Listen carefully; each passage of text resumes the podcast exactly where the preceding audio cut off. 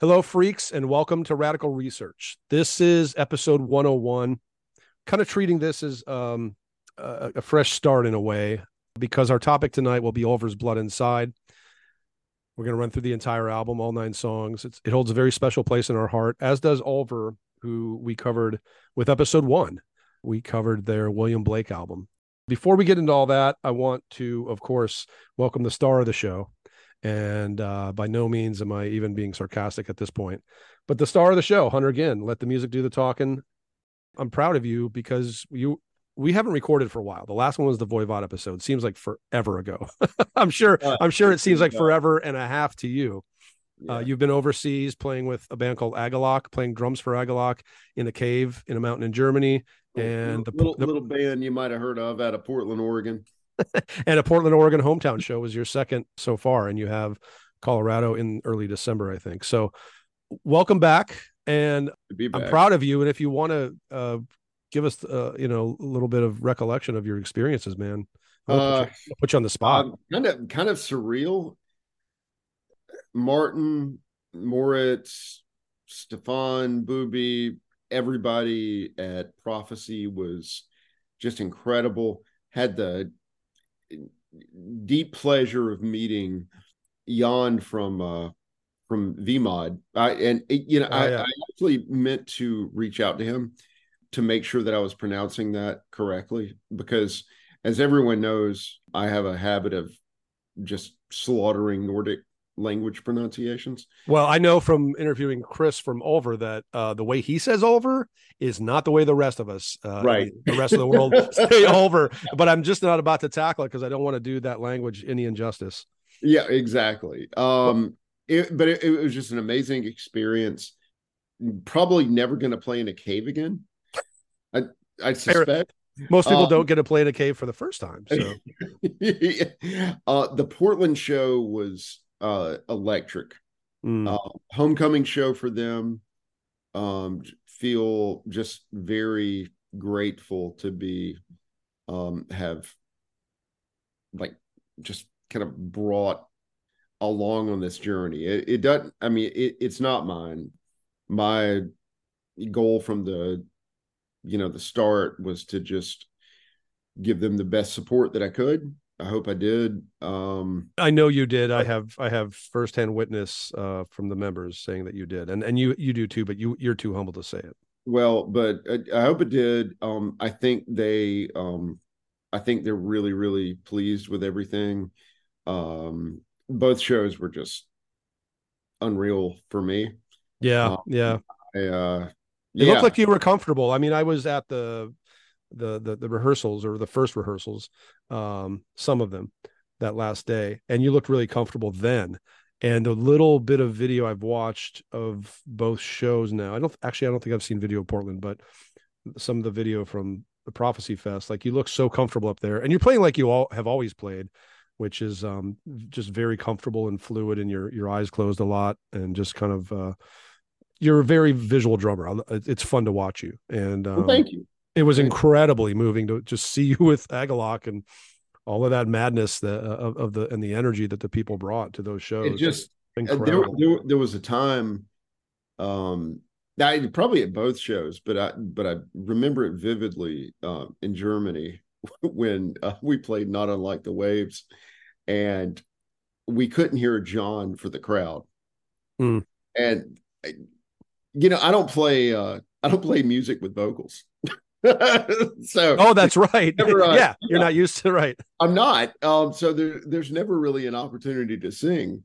Um but uh it, it, it was just such an honor to um to play with this band that i've loved for two decades and these songs that i just that are so near and dear to my heart. I i have so I, th- there was a point um, playing uh, falling snow in portland where I almost cried.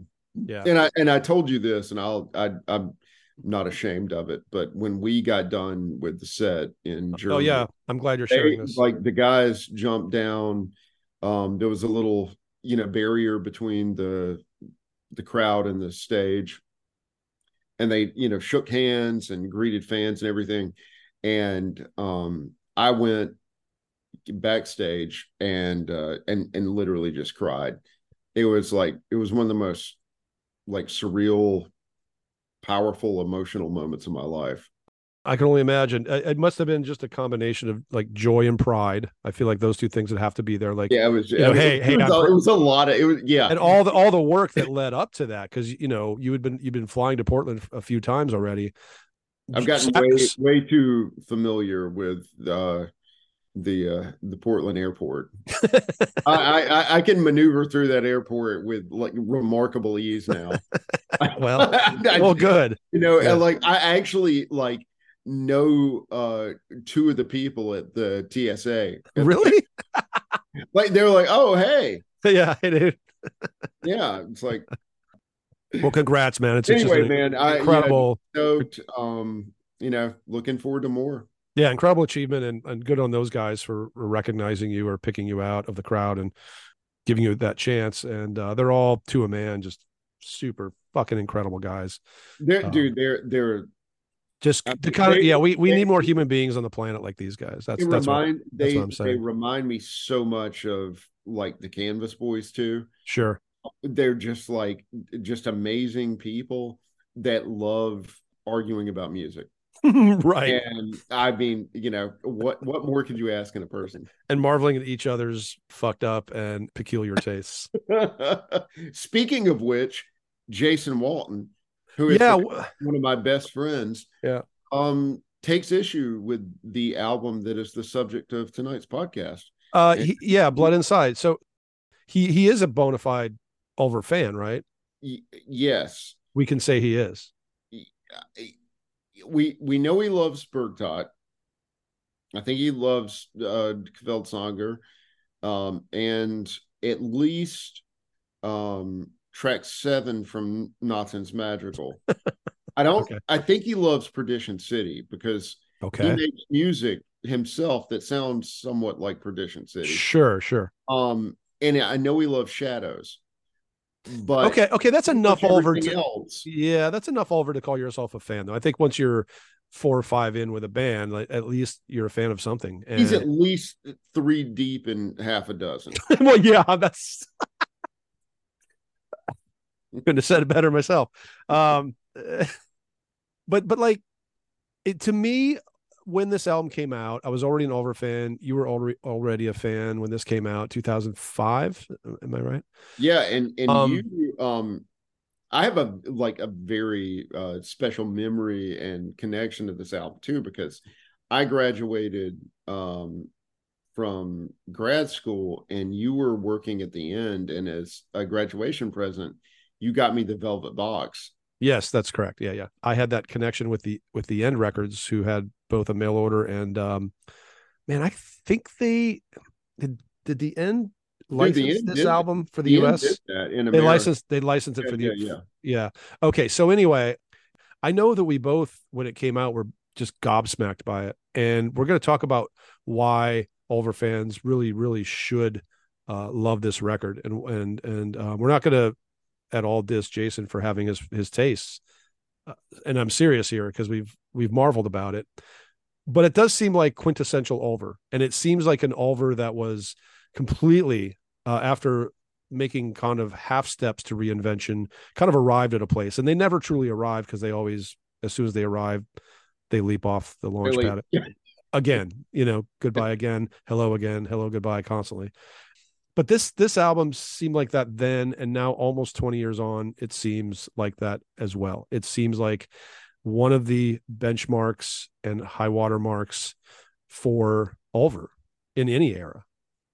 It does to me. Um it, it's in saying this i mean you have to take it with a grain of salt but even with the band as progressive as Ulver like this seems like one of their most ambitious albums Oh, um, and they, yeah. it, you know, they in later years have said this is our prog rock album, or we were, you know, at least inspired by our love of prog on this. It moves that way. It moves like the classic prog albums where uh, it visits a lot of places. It's unified, but it's very busy. Yes, and, it, and it, you said that too one time. Like I think you said, this is music that cannot sit still Yeah. And maybe that's the problem some people would have. Like if I'm stepping back objectively, maybe the problem is that it's too busy for some people. You know, it's a manic album. There's oh, no yeah. question about that. Yeah. Before we get to it, we have to talk about where they came from, not the black metal. That's a storied history that's been reissued to death and more importantly, uh, cherished to death for many of us. Then there's the move away from black metal or metal of any kind with the themes from William Blake's Marriage of Heaven and Hell, which we covered as in depth as we could at the time on episode one of Radical Research. So here we are, kind of restart for us after the first hundred, and we had to do Blood Inside. But what's interesting is fans, and you have you and I have talked about this prior to recording tonight, but um, it felt like a lot longer period, but it, it seemed like a, a long period where, let's just call it five years, where there was less and less vocal mm-hmm. and there was less and less rhythm to grasp onto and there was it wasn't minimalist but there was a move toward minimalism especially on these two eps uh, they released after 2000's perdition city album. That's kind of where we're going to begin the discussion because up to that point up to 2000 they were really productive and and even though they had gone really far out of their origins it all made some sense. And then they start doing these little kind of dabbling with this and that yeah more modest gestures Silence teaches you how to sing and silencing the singing in 2001. These two different EPs, which are really good, but they are they are quite minimal. Your your thoughts on these? Yeah, I love both of them, and and there there's some absolutely beautiful melodic material. I, I I just think that a band like Ulver, they were sort of testing their limits, um, because th- there was certainly quite a bit of that on Perdition City, though Perdition City's really kind of like a like a maybe one of the most sophisticated, you know, kind of trip hop albums ever made.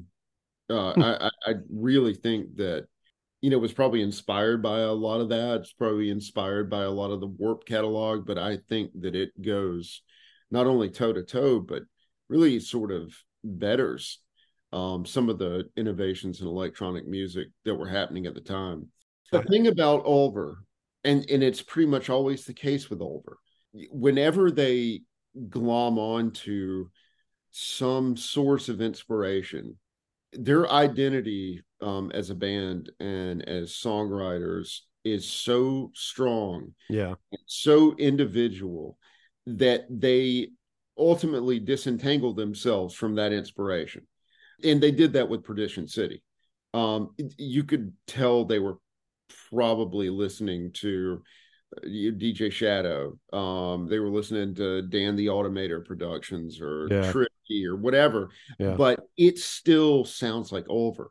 Right. Uh, right. It, to me, and th- this is something that I have discovered in the course of um, you and I you know, re-listening to this album and picking out snippets and things, is that I think this is sort of the Blood Inside is kind of like the spiritual successor to William Blake. It's like what they really wanted William Blake to sound like. Yeah, well, and more condensed. Um, yeah, yet, and, yeah, yeah, and more accomplished. Great points. So we mentioned Perdition City. This would, I guess, technically be their fifth album uh, full length. And then they gave us a lot of different things. We mentioned the silence EPs, as we'll call them. Uh, they were compiled a year later as Teachings in Silence, captivating. And for someone who's getting a little more interested in in really chill ambient stuff, I mean, slowly, but I'm, I'm getting there.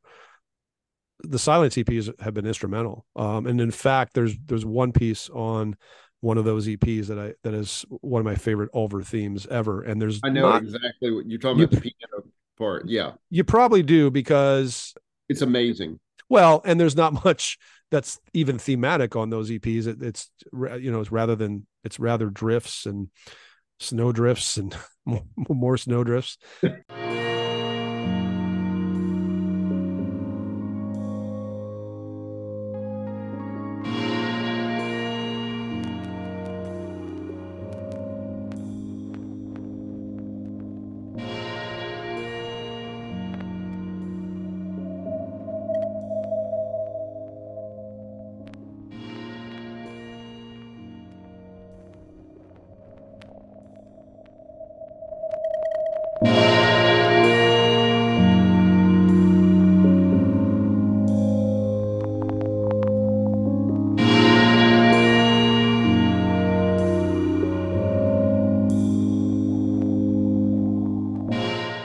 So then, okay, 2002, Lyckantropen themes comes out. It keeps them in in this in this world of unclassifiable experimental music. It's not as captivating as I ever I think I always tried to make it a little more captivating than it was to me. It's tough. Yeah. For me, and still it still is. And then they celebrated their first 10 years with a thing called First Decade in the Machines. I remember um, gifting you my copy because I, I, I, listened to it twice and I'm like, I'm good. Like it, it was interesting. Uh, it was a bunch of uh, friends and cohorts sort of remixing, you know, previous Ulver material. Uh, famously appears. And then in 2003 as well, they came out with an EP and then another soundtrack. The, the soundtrack was called Svidd Neger and I like that one a lot better. There's to me, there's just more to hang on to, and I think more, it's fantastic.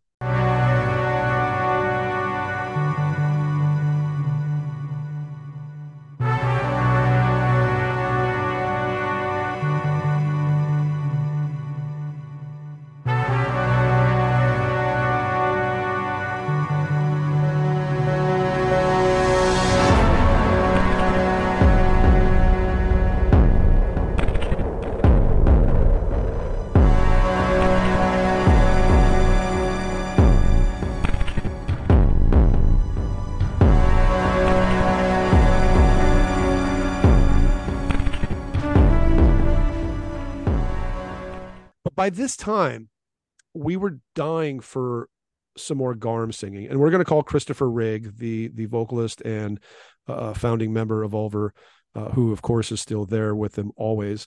We're going to call him Garm. Just and we're sorry, Chris, if you're listening to this, because we just we have it in our blood to call you Garm.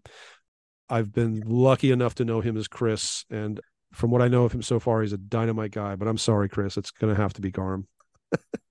but we were dying for, and I know you agree. Yeah, I, I do, and I and I hope to meet him one day, um, because he is uh, really just one of my ultimate heroes in music. Yeah, and, and so, but you know, since probably Metamorphosis, the the EP from 1999, he'd been singing less and less and less, and obviously getting more into the musical side of things, the the equipment, the the technology that they were using, uh, getting his head into that stuff, and then by yeah, by 2003, four or five years, we we haven't had a whole lot of Garms. So I think we were all getting kind of antsy for that. And then they put out a quick fix of melancholy, this wonderful EP. Mm-hmm. I know you're a huge fan. I'm a huge fan, but I'd mm-hmm. love to hear your thoughts on this one because this is oh. where we're at leading up to Blood Inside. I think that the color scheme is telling. The color scheme on a quick fix has a direct connection to Blood Inside, both of which are red and white, but they're inverted. The red is far more prominent on Blood Inside, but it, it's the most accessible and approachable Ulver we've gotten in a long time in 2003. A lot of Arvo Pärt in there. To this day, Doomsticks is one of my favorite Ulver songs. Hmm, yeah, and the revisitation on that uh, on yep. the Zodiac Zodiac album is great. Yeah, it's incredible.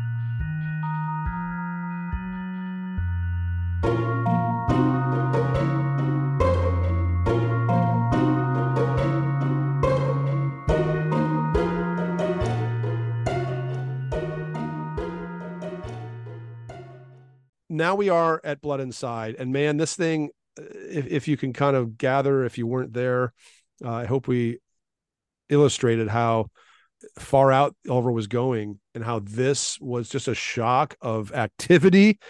Not that they didn't have activity before and energy, not that they didn't have energy before, but it had all of that times about 400. It was it was just so insane and such a such a, a short attention span record, but every song is really well composed. They just threw not to be cliche, but they threw everything in the kitchen sink into this album, you know? Yeah, you're right. Like it's yeah, it has this this manic energy about it, like they've been pent up. Um, and they've just wanted to get something out, but it's got all the, you know, the poison, the elegance of a band that's been through as much as Ulver has been at this point. Um, I mean, basically 10 years of recording at this point. Yeah, it, it let's just uh I, I guess let's just let the music do the talking. You son of a bitch. Uh yeah, this is uh the first two minutes this is the first two minutes of the opening song, a seven minute track called Dressed in Black.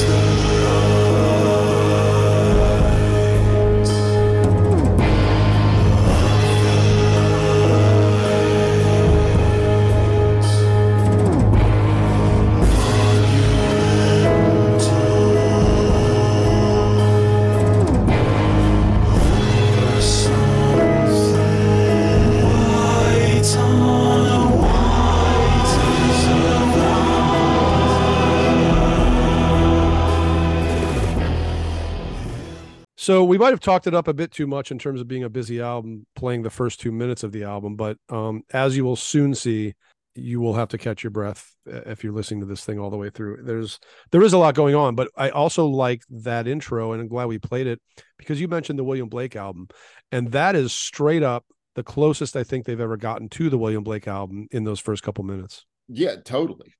You know, the William Blake album is the first time that uh that they really indulged their synthesizer fetish um, and continue that at great length on Blood Inside. And that vocal delivery also reminds me of what we might yeah, have heard on yeah. that album. But yeah, it, it, doesn't last long. Before we go further, let's just say Kristoffer Rygg, aka Garm, obviously here. And it's basically a core of three of Ulver for this recording because they really they would switch up what whatever the core was uh, every now and then. So the other two are Jorn Svaren, uh, a longtime collaborator who I think he officially joined in 2000 for Perdition, and then Tor Ilva, Ylvisaker. We struggled with that name on episode one. We still struggle. Uh, Tor Il, I'll just say Tor Ylvisaker joined uh, joined in '98 uh, for the William Blake album. Um, notable guest appearance on Dressed in Black, For the Love of God in Your Call, is Havard Jorgensen, a founding Ulver member who stayed with them up to the William Blake album. Uh, I think that's pretty key. Later on, we're going to hear uh, Mike Keneally, who has collaborated with Devin Townsend and Frank Zappa in the mm. past. Yeah. Yeah. And, and, a highly respected guitarist. You know, if you play with Zappa, you're respected. He's here on Christmas and Operator. And then uh, our buddy Carl Michael Eide of Virus and Ved Buens Ende, aka Czral, however you say that, and most other Norwegian metal bands of note. I think he's been in all of them. Uh, I mean, he's at least had yeah dinner with every band in Norway. Right. Uh, yeah, he plays drums and operator, and we'd be remiss not to mention this guy named Ronan Chris Murphy, who did uh, some studio work on this album throughout 2004. He's also worked with uh, everybody from King Crimson and Bozzio Levin Stevens to GWAR, so that's sort of interesting. And you'd think Jason Walton would be okay with the the GWAR reference and therefore be okay with Blood Inside. He's so much of a GWAR fan; he loves all albums that are produced by people who have produced GWAR. Am I right? Yeah, doesn't he? does. Isn't that his thing? Yeah, it he is. no, it's a huge thing. I mean, when you and I were on his uh I Hate Music podcast, Yeah, uh yeah, that that was the that was the record he picked was a GWAR record. yeah, yeah. So uh, Um, But don't- again, it just gets to the the core problem of Jason Walt. the core problem of J. Wow, that's controversial. Okay. Ja- Jason Walton um most recently had an issue with me because I told him that I love my daughter more than I loved him. That's that So, sounds like This, is- this, is- this is the kind of person we're dealing with here, folks. right, right. Well, let's move on, man. This is the s- uh, a bit from the second song for the love of God.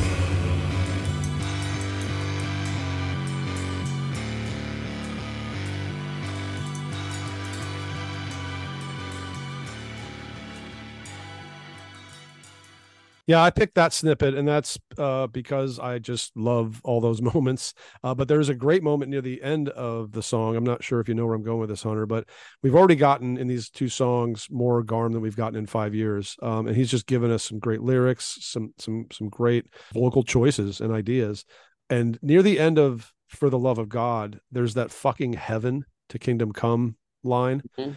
that is delivered so perfectly, I guess I'd say, because it gives me chills every time. That fucking heaven, Fucking- Like, it- fuck. Yeah. just that delivery, and it's a pretty strong lyric. And so, man, I'm just in awe of this album and this band yet again. Uh, but no, didn't snippet that part. But we, as always, we hope that people would rather just listen to the full length. Um, let's move on because we love Christmas. This is this was uh and this if I recall came out well in advance of the album on a sampler or something. interesting. Okay, right? perhaps I not that I know. I, want to say sure. that um I want to I'm I have a pretty specific memory of hearing Christmas like in late 04. All um, right. I can remember where I was the first time I heard it. interesting. I, okay, I'm sure of it, but uh, I don't. I don't know if I heard it illegally or if it was on a sampler. I think it was on an in sampler. Hmm. Um, and I think that it was released around Christmas. Oh, that's interesting. That sounds like something they oh, might do. Yeah, that's true too. Um, there was never an official release, you know, single release. I mean, we would no, we no, would, no, we would know um, that, but but yeah, that's interesting. Um, well, let's give it a listen.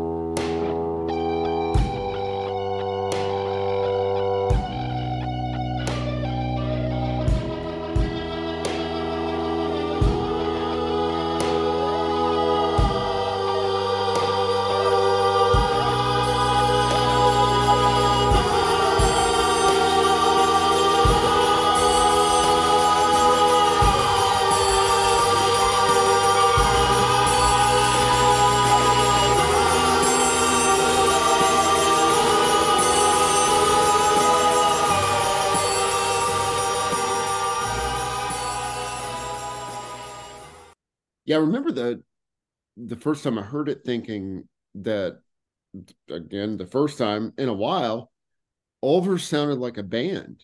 Right. Yeah. yeah. I mean, it sounds like you know you've got a singer and a drummer and a guitarist and a keyboardist and like these people are actually playing music in the same room again. Yeah, making all kinds of racket. All but yeah, kind, yeah, all kind of yeah, hemming and hawing, and... all kind of unholy racket. But yeah, no, you're right. It did have that band feeling that I don't think we've gotten since Perdition City.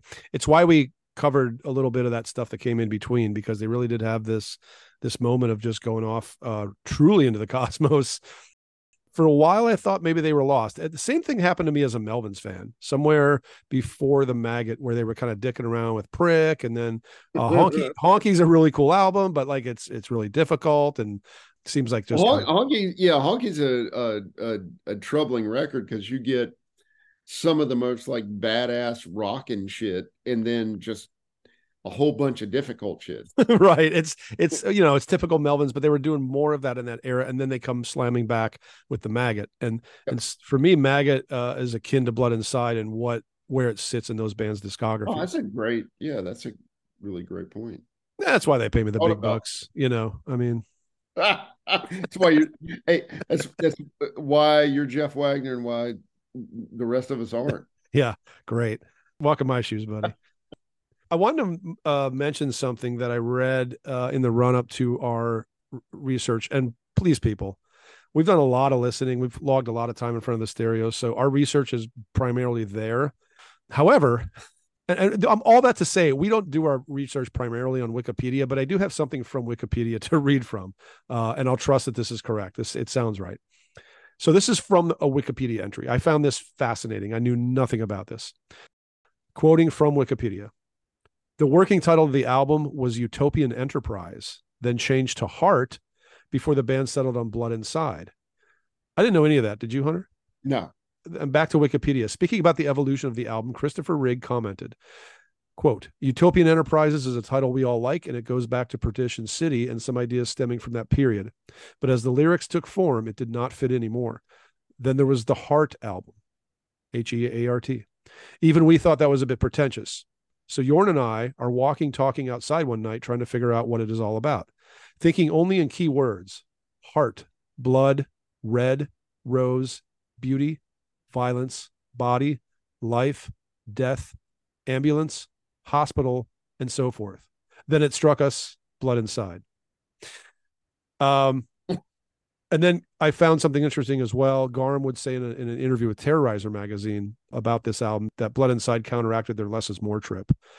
I'm paraphrasing there, but he did say less is more, and it sure did. Like it really did counteract their less is more trip. I mean, it's exactly what we were trying to set up earlier. I think Garm said it more concisely and better in, in Terrorizer. But how about that with the key words that Garm gives out there? And I would, yeah, I'm not hospital. Hospital we will listen to that snippet later but yeah it, it, and it and we have to talk about the imagery and the lyrics. Um it's really uh, like i've frankly i have no idea what's going on. Um however it has it has always intrigued me what is going on because anybody that listens to this record more than a few times you you get the poetry and syntax first and then you start to understand like like garm was saying the key words I just never sat down to puzzle out what it really all means. But um, if I had to sort of, if somebody asked me in the elevator and I had 20 seconds to do it, I'd say Blood Inside seems to revolve around like panicked phone calls and rushing to hospital emergency rooms. I mean, that's that's that that's it. That's how I boil it down. Yeah, what about you? Yeah. I mean, like it's yeah, a... yeah, like human urgency, but also sort of elemental things. Yeah. Um, and and I guess we'll we'll hear some of this later, like you know the phone calls and things, but like what makes us alive and what drives our fears. I mean, who we are. I mean, That's, we're yeah, you know, we're we're human beings, you know, that are powered by blood and yeah, these meat, not, yeah, yeah, these fragile meat bags. Yeah, um, I mean, but yeah, really though, I mean, in in this album, I think taps into how fragile our lives really are. Man, you know, I've never even gone that deep with it. I think you just nailed it. That's incredible. I was really going for the more the panic stuff, you know, the phone calls, the ambulance. Well, I think it's all like, of that. Yeah, yeah, sure. But but you're you're you're getting down looking, you know, at at subtext here in a way that I I never really saw that, but now I see it completely. I, I absolutely am a believer in your interpretation. Uh, I look forward to li- no, really, because I look forward to listening to it again with that sort of deeper subtext in mind. I, I really do. Blinded by Blood. What would you want to say about this song, other than the fact that you wonder if it's a pun of the first Exodus album? Well, it has to be a pun, and and this is, I think this like this is where Ulver like really really I mean, Ulver's always been about language and things, but like they really really indulged that interest on this album.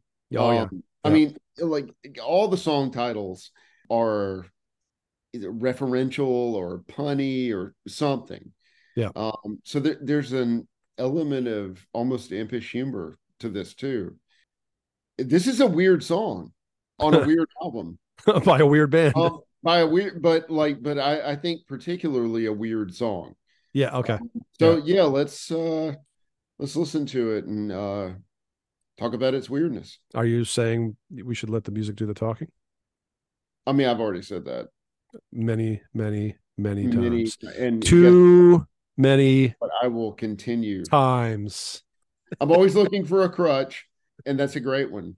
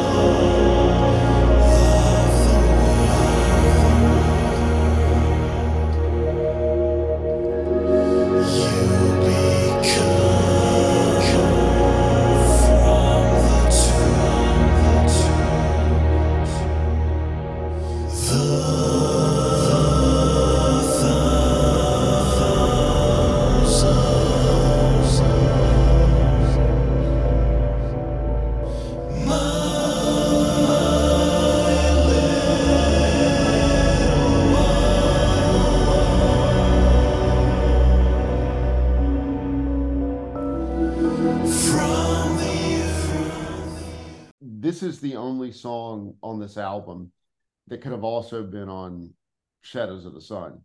The next album. The next album. The following Ulver uh, album, yeah. A, a very melancholy and meditative, sustained emotion of shadows. And yeah, again, a ton of that Arvo Pärt influence. But there's another song that this has always reminded me of a little bit. And I, in a weird drop, some, I, I sound like I'm, um, like still smoking weed. Not, I'm not, um, and haven't in a while. But oh, that's that's news to me. Some, but this is some like yeah, dollar bill, like what's on a dollar bill thing. Congrats! Um, I'm super high right now, so. Yeah. but it reminds me a little bit of the Holy Filament. Um, oh, yeah, by Mr. Bungle, California yes. album. Okay, yeah, that well, album has yeah. a red and white color scheme. It does. It and it was came out five seven, years or seven years, years prior. Well, you know, I don't know. I don't yeah. know if Ulver is influenced at all by Mr. Bungle. I don't either. Certainly, some of their works have to be in some of those record collections. I'm thinking Disco Volante amongst maybe all of the Ulver guys. Uh, yeah. The first but, and third would be a toss up. Yeah. Influences. Absolutely. I think I was just going to say that it's more of a case of shared influence. I, I would imagine as well. Although that's not the first time Mr. Bungle has come up in discussion of Blood Inside. And and I between us, I'm sure between other fans and friends, there is a similarity in in, in some ways. Yes, beyond agree. Yeah, beyond just color scheme and beyond blinded by blood sounding a little bit like Holy Filament. And it's that really like just kind of fast paced change of scenery and constant change of scenery. I love that. Change yeah. That's that yes. Because it like because yeah, like Mr. Bungle's approach and this, they're both very, very visual. Yeah, exactly. Yeah. So uh, let's change the scenery. Let's go to the next song. It is not sound, but a couple things I, I want to mention about it before we play it. The first lines in the song, It Is Not Sound, one of my favorite song titles in the Ulver catalog. These are the first lines. For the record, no one will understand what it's all about. I'm like, they could have probably they could have probably opened the album with that. That would, you know, that line. That was that's pretty great. And it is not sound features a bit from Bach's Toccata at the end. I think it's Toccata. And the, the, the synth passage that we're going to listen to is if this is their prog rock album, this is I was about to say this is the most like if there is a prog rock signifier um from the at least the classic 70s era, it is yet an adaptation of like Bach on a synthesizer. So absolutely, they're like they're all in. I yep. love that too.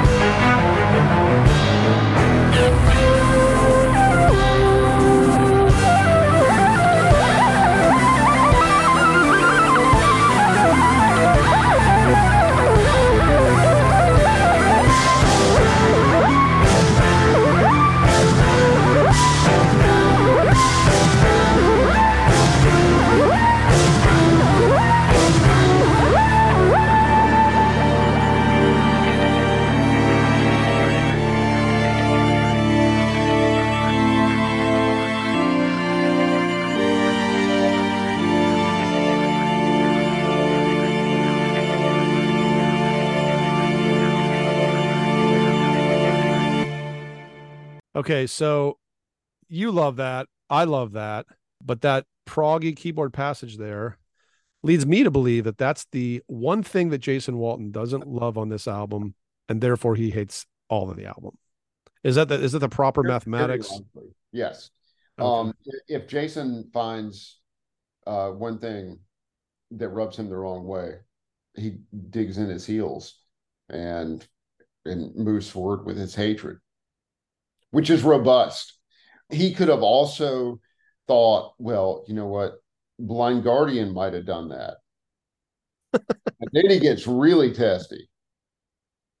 But what I love, and I want to share this too, is that Agalloch is going to be on the cover of the forthcoming Decibel issue. Yes, I saw that. Yes. And the Hall of Fame album is Imaginations from the Other Side.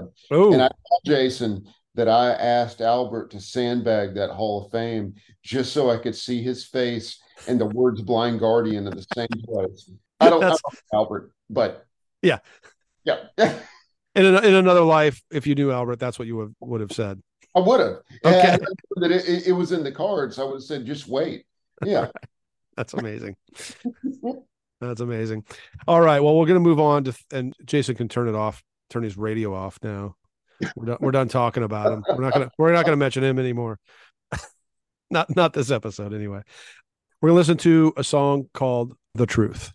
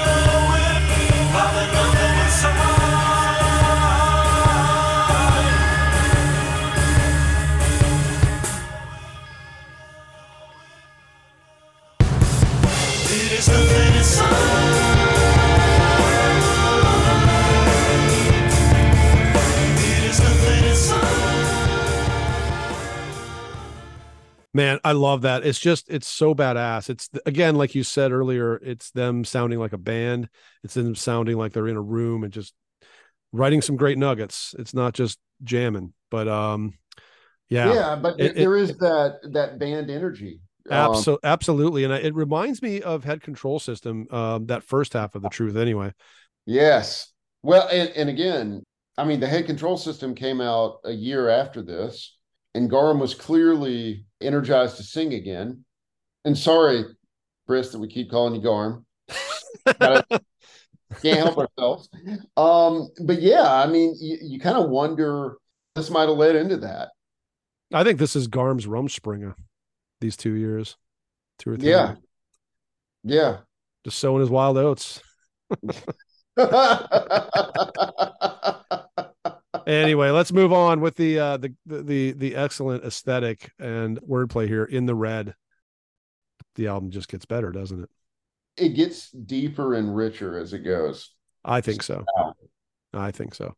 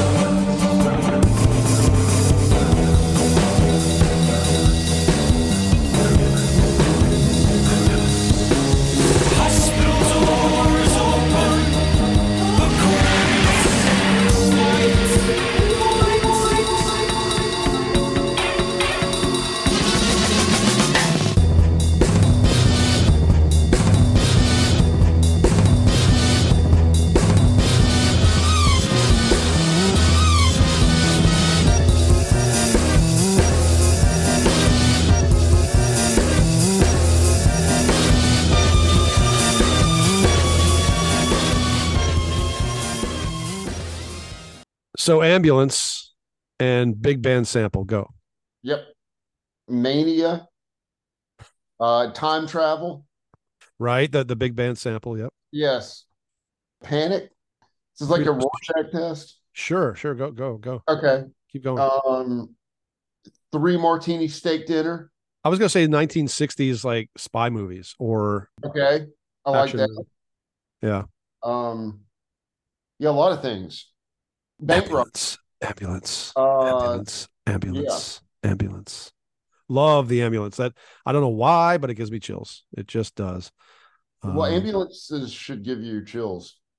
Sure, true. Yeah, I- it's never really a good thing, right?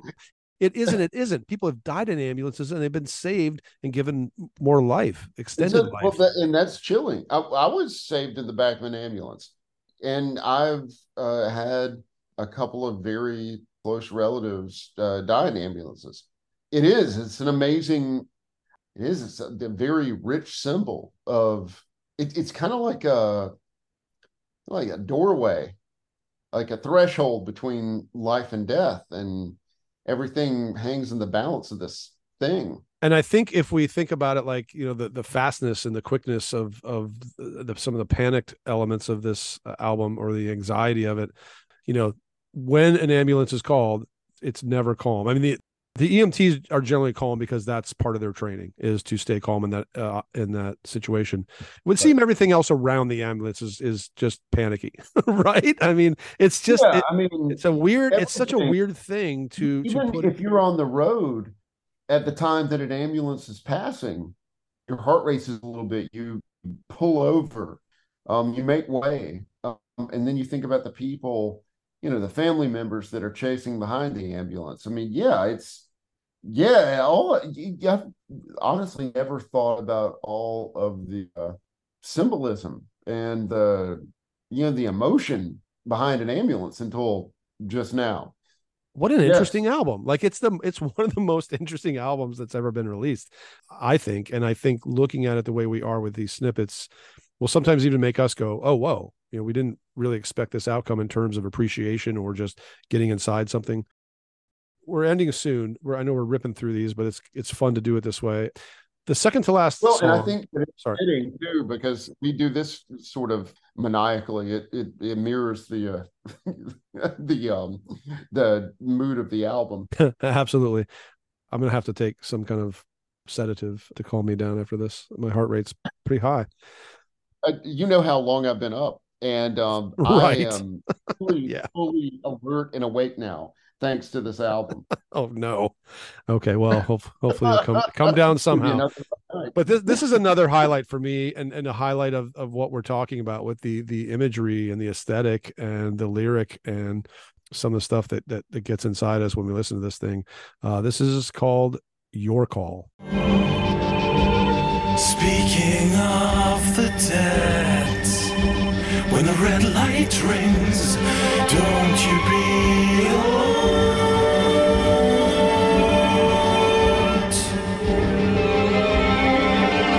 It's just someone dying.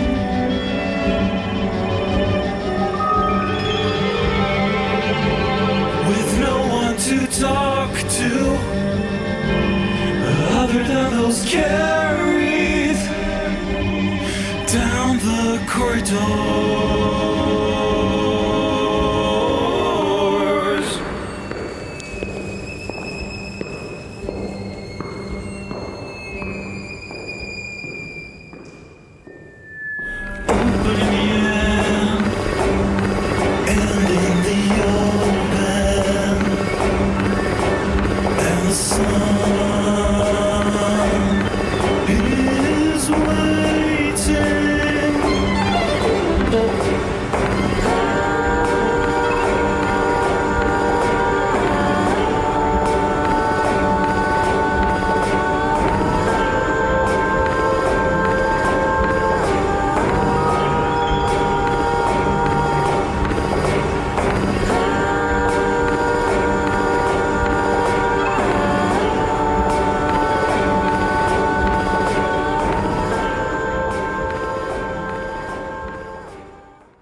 Sedate, but also not safe.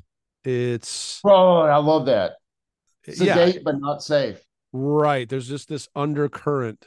Something's wrong, and we're gonna get to it with operator. This is um man i'm telling you they not only do they and they've always known this this is this is Ulver's genius they've always really known how to sequence an album yes they have the material. Yes they have the talent and the and the vision to go all the places they've gone but i think they really put the, put an album together well. That's one of the of the beautiful moments in Nattens Madrigal when you realize that like oh this is not just constant buzzing for eight songs. It's really well constructed and they build and they build and they they tend to climax near the end, which is how it should be on, I think, any album really, where they have a sense of of, of dramatic build. And I and I, I don't think any other album uh, by Ulver illustrates it as well as this one. There are others that do well there, but um, Yeah, operators a, a killer ending. Yeah, um, yeah, and, and you're right about Nattens Madrigal. And I, I think the thing that all, you know, true fans of that album, like the real deep listeners, understand that. And the way that they sort of drag you along. All the, the thing about Ulver, they're always in charge. Well, yeah, I- exactly. Because, and why don't we talk about Nattens? I was just going to stop us, but why don't we for a second? The thing about that one is that at first it's noise. Even when you're used to it, it's it. You have to. I used to- listened to it um on my last flight. Well, I was Uh, going to say, uh, okay, so so you're fresher than I am because I probably haven't listened to it. Uh, I, I'm sure I listen to it at least once a year, if not twice. But but but but the thing about that album is you you ha- you have to get used to the abrasion first, Mhm. and then by the end of the album, you're like, oh, that's like one of the most melodic metal albums I've ever heard. Like it, It- suddenly all these melodies. like how subliminally and without notice the way that Skoll's bass lines start to appear like Yeah. around track three or something you start noticing the because your your brain and your ears literally acclimate to the sound and then you start to piece out all of these intricate and beautiful details in the music Yeah, yeah. Well, I mean, that again, I, I, if I think of all my favorite Ulver albums or recordings, they all have that quality of like constantly discovering something new and, and just or, or another another facet. You know, something else opens up for me, and hey man there's a reason that we started with them and why we're restarting with them Abs- yeah, absolutely, for sure. Uh, and also because this show is Jason Walton's folly. the same way Scream Bloody Gore was Don Kay's folly, but um, I never really knew what that meant. But I'm I'm willing to paraphrase Chuck Schuldiner and get this get this job done. Let's mop up the blood. did uh did don k smear Scream? I Bloody? don't know. I think the must, something must have happened, and you know, knowing Chuck is um, No, that's true. pre- He was- gets pretty irate with stuff. In the liner notes for Scream Bloody Gore, if you have the original vinyl, and I think all the reissues have kept it in. After the thanks list, there is a, a simple sentence and it says, "This album is Don Kay's folly." like it's just, it's so it's so Chuck, you know. yeah Anyway. chuck was a yeah kind of reactive guy Yeah. So stick with us. We're going to play the final song operator and then we we will be back to uh announce the next uh, episode and uh have a beer together and ask you all how you got yeah together. how, how the hell had how the hell did you get together We, we've mentioned it before. Hardcore RR fans will uh, hopefully be trying to find a copy of Metalomania on DVD. Trust us, it's great. Eric Braverman. Uh, those are all the. Uh... you could do a raffle at some point We can do a what?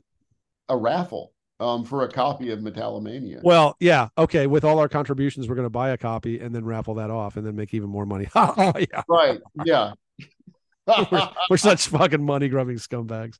Okay, this is Operator, and this is awesome, and this takes us to the hospital.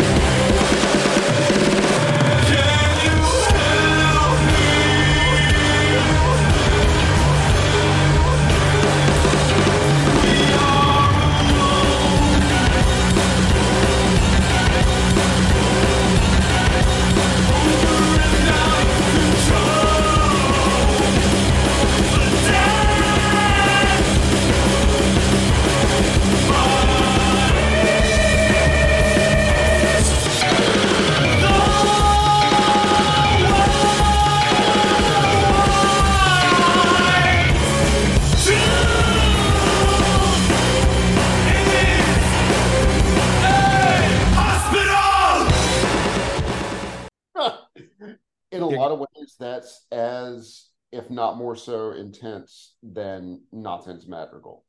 Um, It- it- that that that shit makes me nervous. wow. Yeah, about it. that's great. That that's uh, there's nothing else to say, man. That's so true, right? It's such nerve-wracking music.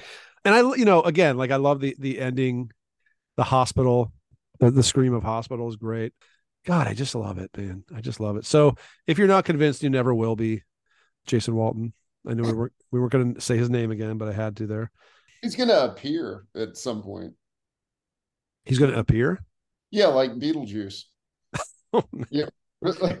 Summoning. Well, we broke we broke our not having a guest cherry on episode 99. So I suppose. So one really interesting thing that happened uh, before we all bid you adieu is that um Ulver themselves, and I don't check Twitter DMs. I don't fucking like if you if anybody out there that listens to our podcast, and we so appreciate you, if you've tried to contact us over Facebook message messenger, there's a good chance you'll never hear from us because we just don't do it that way. Um, you can email us at radicalresearchpodcast at gmail.com and we will get back to you. Um, we're just bad with that stuff. But I did get an alert today on my phone two, well, no, wait, less than two hours before Hunter and I recorded. And it was Ulver, the band, and I assume Chris is behind this, DMing us through Twitter, what is now called X. And I got through the radical research email, I got an alert about that, that we had been DM'd by Ulver saying, Hey, you should check this out. I don't have Twitter on my phone, so I, I'll have to go to the desktop that I'm on now and, and take a look at what they sent us. But I thought that was a really weird coincidence. pretty weird. Don't you think? Weird. No, the uh speaking of summoning, And especially with this symbolic thing that we are doing only pretty much for ourselves and restarting it at 101 with Ulver again. And it just was weird, man. like, and they didn't know. I didn't email Chris and go, Hey man, we're going to do uh, blood inside. Cause he listened at some point he listened to the episode one, which, which we're kind of not very fond of. And, um, and we can stand by, I think behind every other it's episode we've ever done, Uh, you know, it, it, but he liked it. Chris liked it. I, I was like, in really? But I mean, it, you know, it's like uh, it's like the you know demo you made with your like high Sure. school band or something. right. And it Compared to, to, you know, I mean, yeah. yeah, I'd like to think that we've come a long way since then. and the Um, first th- three times you hit record with that high school band, it didn't it didn't record. You know, technical issues because we had, certainly had some of those in the beginning. Anyway, thanks for listening. We we got so much great response from episodes ninety nine and, and one hundred. Um, it was, I mean, literally overwhelming. Like it was Yeah. kind of hard to uh, to list everybody who who responded to those two episodes, and and I'm, I'm including ninety nine because we didn't know if that having two panelists with us would would how how that would change things because we've never done it like that and that that went uh, fantastic you we've gotten a lot of good right- response we picked the right guys. yeah i just got another uh, missives from somebody about that today regarding how much they liked that uh, in particular. I think i think it might have been vico rebane who i hadn't heard from for a while. So that all that stuff's really great but thank you for listening. We, we appreciate you so much. You can contact us at radical research podcast at gmail.com that's also our paypal id for donations. I've got two books up on the radicalresearch.org site. Uh, what about deserts of hex number two hunter? When's that coming out? Will you have that by the end of the year? Yes. In fact, speaking of our uh, our dear friend Thomas Clark, he's done some yeoman's work on the editorial side, um, aside from all his brilliant writing. And uh, Ryan Madsen and I are going to do the layout on October 14th, I believe. So, yeah, I, I okay think that having it out before the end of the year is absolutely uh, within reach. Awesome. Look Um, forward to it. Your Agalloch stuff, dude. Again, I will tell you this until the day we both die uh, on the top of a hill defending some loud blast EP. Uh, that, that I'm really proud of you. Well, thank you. Yeah. I, I and and one other thing that I um we're that we're trying to find a home for it um and hopefully that'll happen sooner than later. But the Gorging Shade album, Okay. um, I am super excited about that. How can folks hear Gorging Shade? We never pump ourselves, but go ahead. Let, let's do it. You can't right Yeah. now. Okay. Ah, it's not ready right yet. now. Yeah, we're, obviously. we're we're trying to wait until we have uh, a label home, a physical release. So yeah, not available yet, but I think it's really, really special, and um, I'm super grateful to be a part of it. Cool. Well, we're going to hit the uh, opposite end of the rock metal spectrum, or or maybe some other far reach of it for episode 102. It's going to be on a band called Into Another, a band I got into simply because they had an ex member of Whiplash, and then um, I discovered quite a bit through that band. And and you were probably at the same time getting into Into Another, but we'll talk about that next episode. Fair to say, a, a band we hold is we for, hold uh, dear. yeah, this one's for Ben Adler. Ah, well, okay, good. And I, I, suspect a few other people. Oh They yeah, yeah. they no, seem to have a small but pretty dedicated fan base who remembers them quite well. Yep. Till next time.